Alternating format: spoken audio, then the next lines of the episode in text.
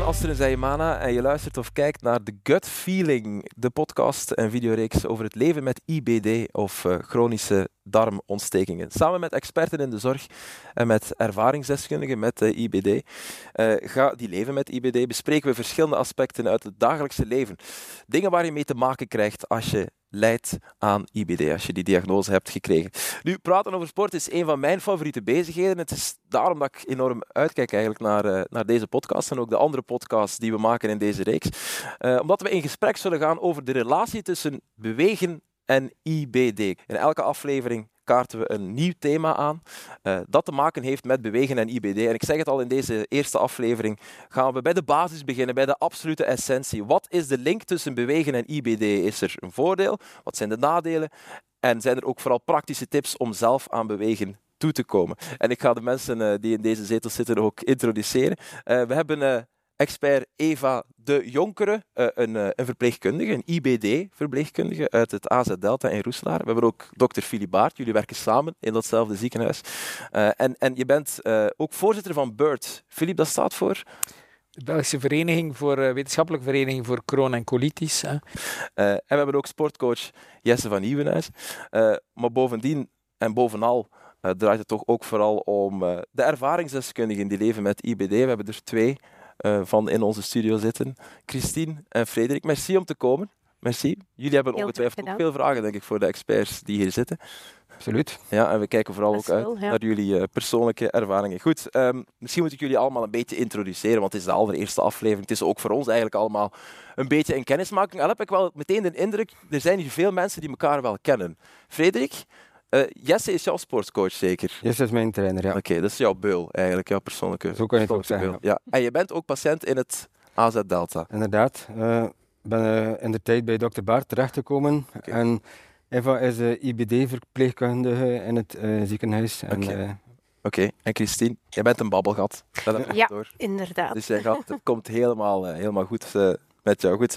Frederik, laat misschien met jou beginnen. Jij, jij leeft met, met IBD. Um, Wanneer kwam de diagnose naar voren eigenlijk bij jou?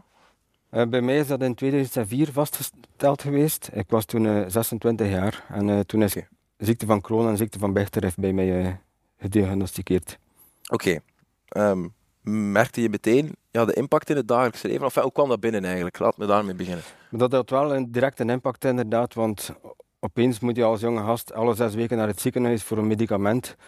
Ehm, moet je aan dingen denken, aan de lange termijn, hoe, je weet niet welke ziekte dat, dat is, wat dan die medicamenten doen. Je bent daar een beetje bang voor.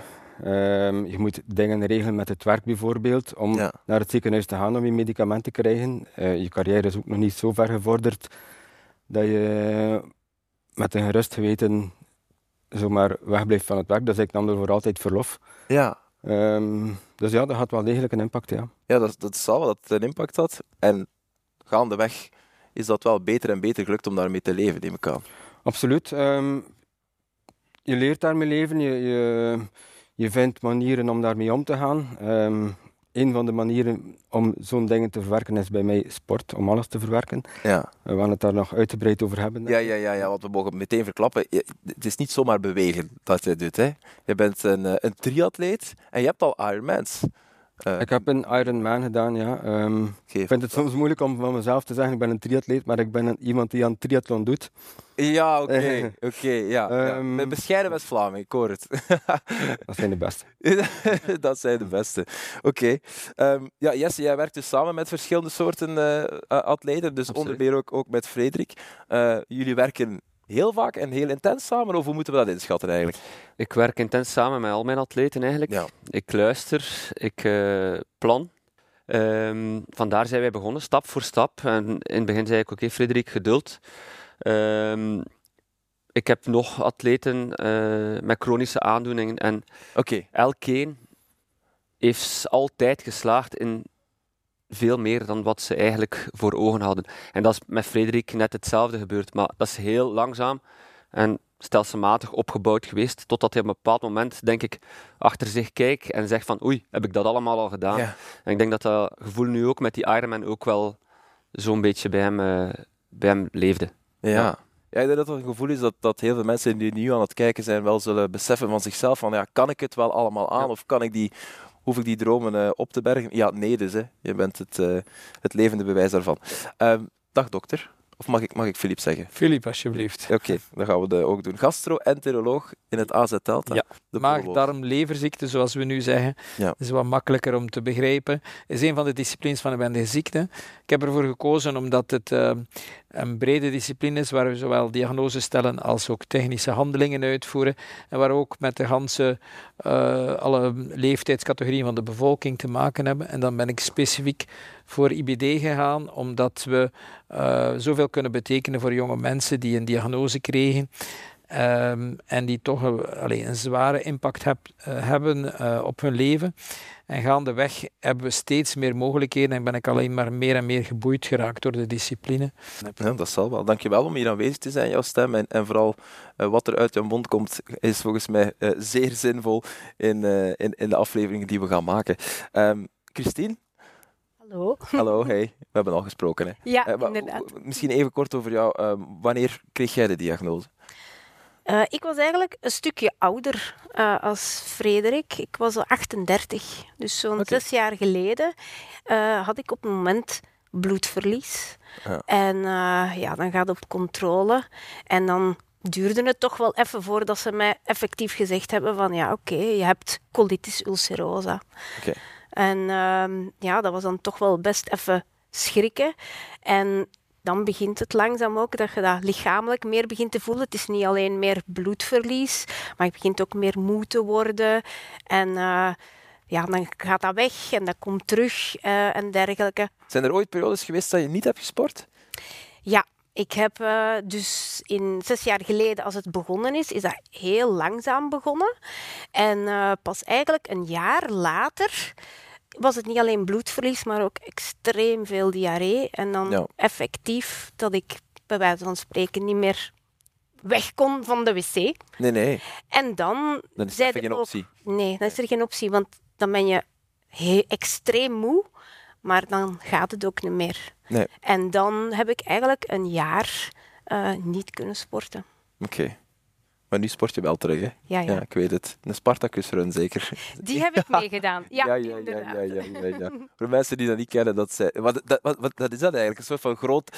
Een hindernissenparcours voor volwassenen eigenlijk, toch? Ja, voor volwassenen. Kinderen mogen ook meedoen. Hè? Bepaalde uh, ja, uh, afstanden. Uh, maar vooral ja, leuke hindernissen hè, met water en veel modder ja. en kruipen en klimmen. En... Klinkt echt als uh, de scouts voor volwassenen eigenlijk. Ja, ja even terug jong zijn. Hè. Zalig.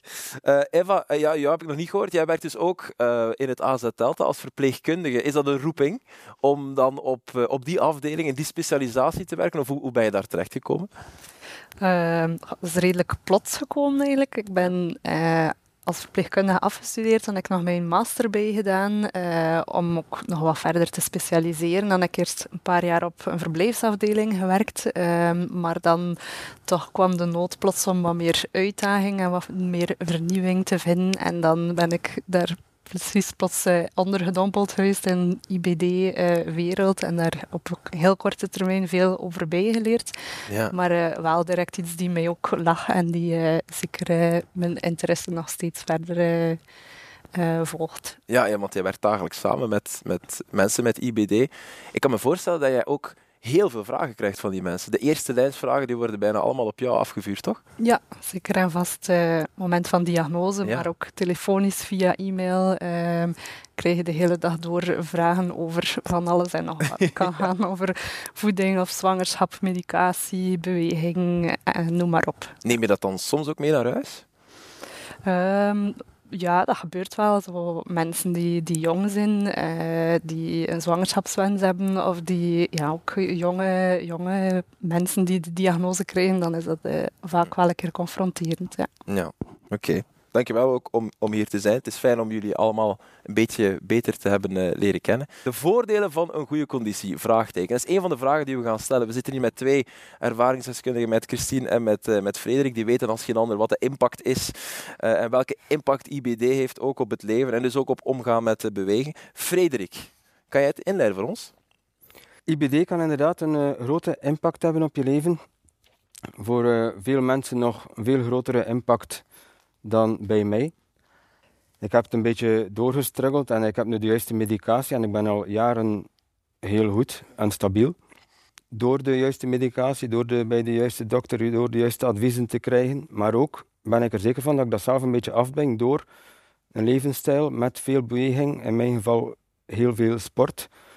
Um, er naartoe leven, uh, optimist te zijn, maar dat, dat komt ook door de doelen die je bereikt. Um, dus ik, ben er, ik zit eigenlijk heel goed in mijn vel. Zeker sinds ik gestructureerd train, uh, consistentie in mijn trainingen, trainingen leg. Um, allee, ja, dat is een goede opbouw geweest. En, uh, dus je hebt eigenlijk al zelf ondervonden dat bewegen en, en, veel sporten en veel bewegen, dat dat letterlijk helpt met, jou, met jouw ziekte. Absoluut, ja. Ik, ja. ja um, ik heb me ook al vaak afgevraagd van de kip of het ei. Ja, ja. Ben ik gezond omdat ik veel sport, of kan ik veel sporten omdat ik, omdat ik nu een gelukkige patiënt ben? Ja. Dat is wel een vraag dat ik soms een keer uh, bij mij opkomt en dat de experten ter zake misschien uh, een antwoord op hebben. Lijkt me een zeer zinnige vraag. Um, Jesse, laten we misschien met jou beginnen. Moet je, moet je eigenlijk moet je eigenlijk extra opletten met bewegen als je de diagnose IBD krijgt. Want ja, je, krijgt dus veel mensen bij jou die schrik hebben. Die zeggen van ik heb wel doelen, maar kan ik dat wel allemaal aan? Het voordeel van iemand zoals Frederik die echt traint naar bepaalde doelen, naar uh, triathlons, ja? naar uh, grote events, is dat ze effectief gestructureerd trainen en niet uh, een beetje n'importe quoi doen. Dus gewoon los erin vliegen.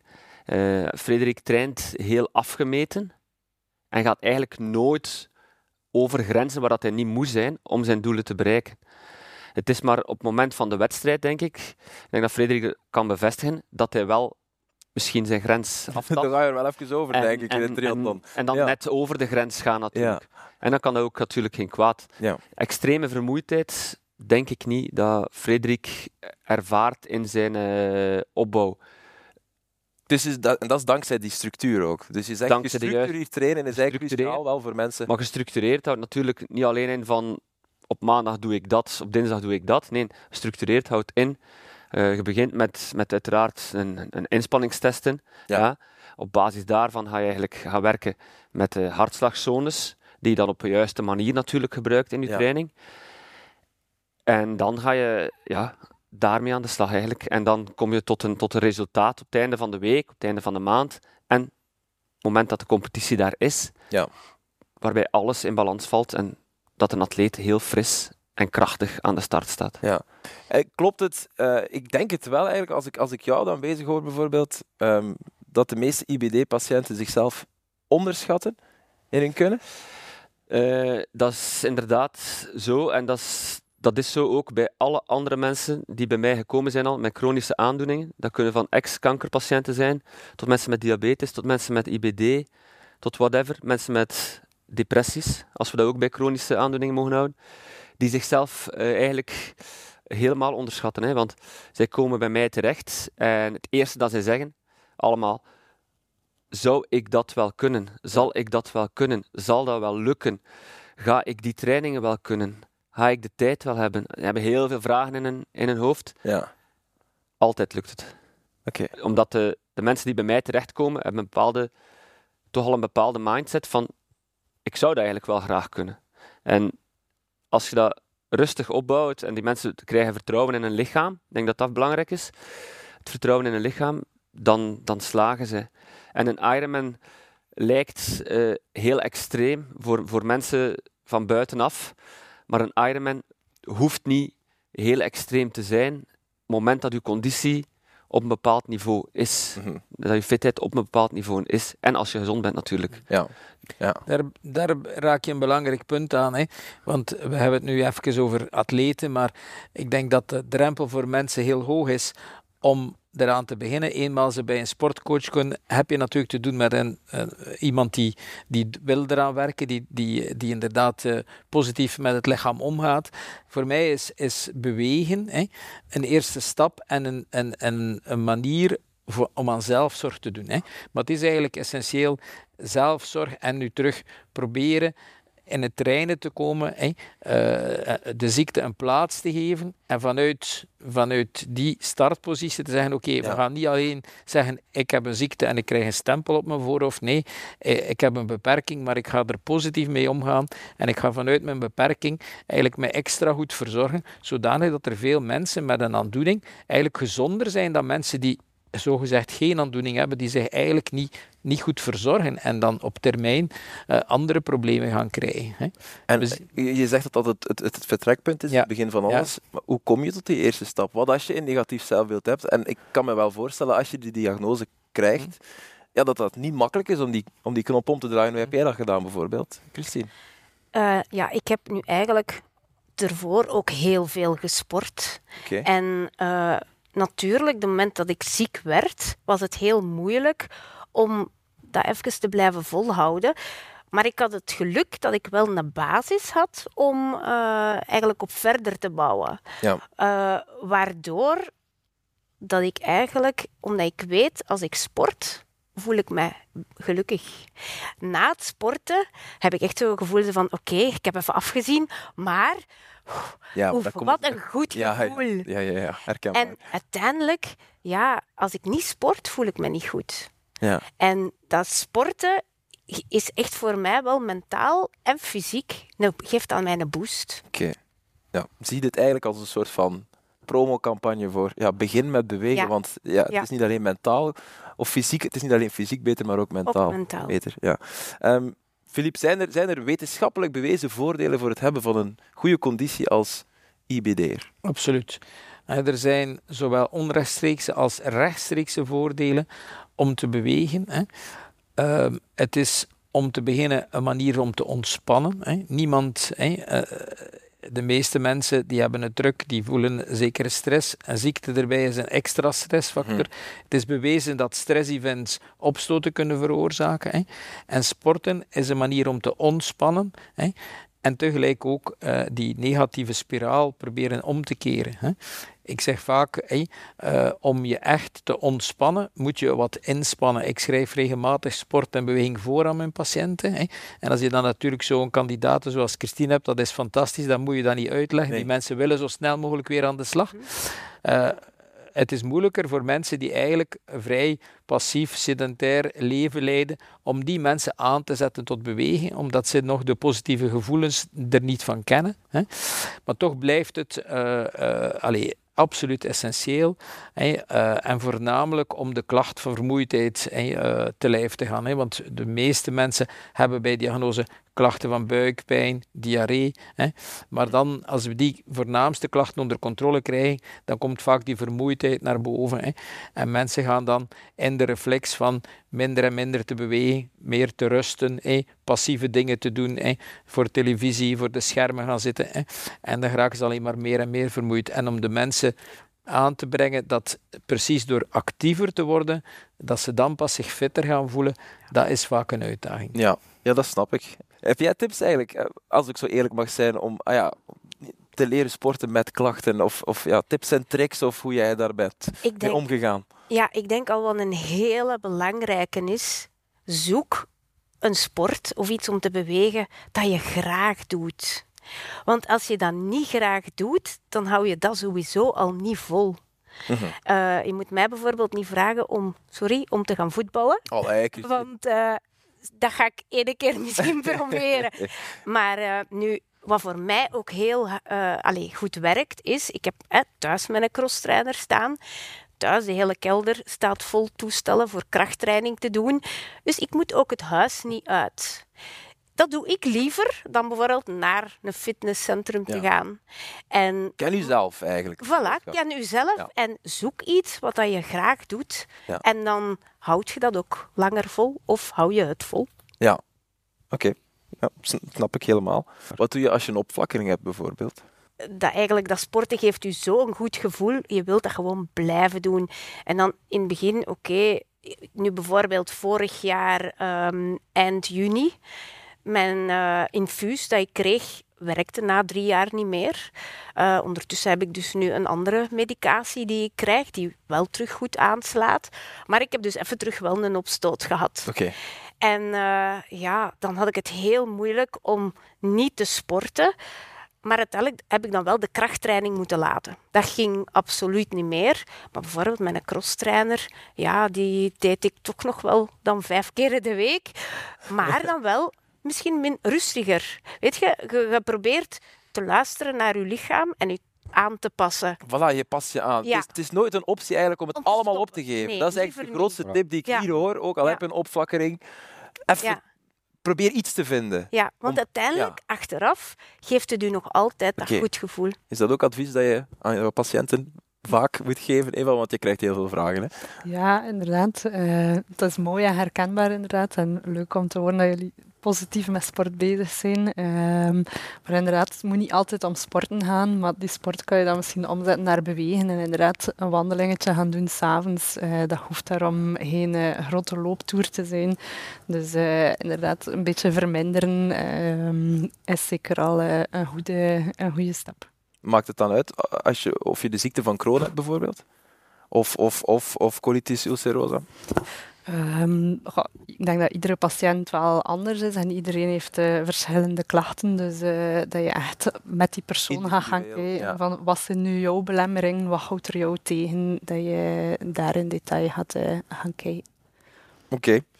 Okay. Um, Philippe, het is belangrijk hè, dat er aandacht is voor bewegen en IBD. Merk je dat dat eigenlijk nog een onderbelicht aspect is? Dat er misschien te weinig over gebabbeld wordt? Absoluut. Um, ik denk dat het aanzetten tot een, een, eh, een, uitdaging is. vooral voor mensen die eigenlijk van nature uit niet sportief zijn. Omdat ze de, de positieve effecten niet kennen. Zoals Christine ze, ze had, uh, kende vooraleer dat ze de ziekte kreeg. Hè. En de meeste mensen die willen eigenlijk terug een normaal leven leiden, wat voor hen een normaal leven leiden is. Hè. Iedereen eigenlijk gaat de conditie achteruit. En ik probeer dan uit te leggen aan de mensen van kijk, vermoeidheid, want dat is toch wel een klacht die we elke dag horen. Hè. Veel mensen zeggen, dokter, jij vraagt altijd naar mijn diarree en buikpijn, maar ik heb dat lang niet meer. Wanneer ga je nu een keer iets doen aan mijn vermoeidheid? Hè? En dan is het een beetje flauw om te kijken naar uh, is er geen bloedarmoede, is er geen ijzertekort, is er geen vitaminetekort. Want uh, het is niet met een vitamintje bij te nemen dat je die vermoeidheid gaat corrigeren. Natuurlijk, we zouden wel dat liever hebben, maar de praktijk is anders. Hè. En waarbij we dan echt aan de mensen zeggen, kijk, vermoeidheid is het omgekeerd van een goede conditie te hebben. Ja. En iemand die sport, die weet dat ook al ga je zes keer per week sporten, als je twee dagen niet sport, voel je al dat je conditie achteruit gegaan is. Hè. Zo fel voel je dat. Hè.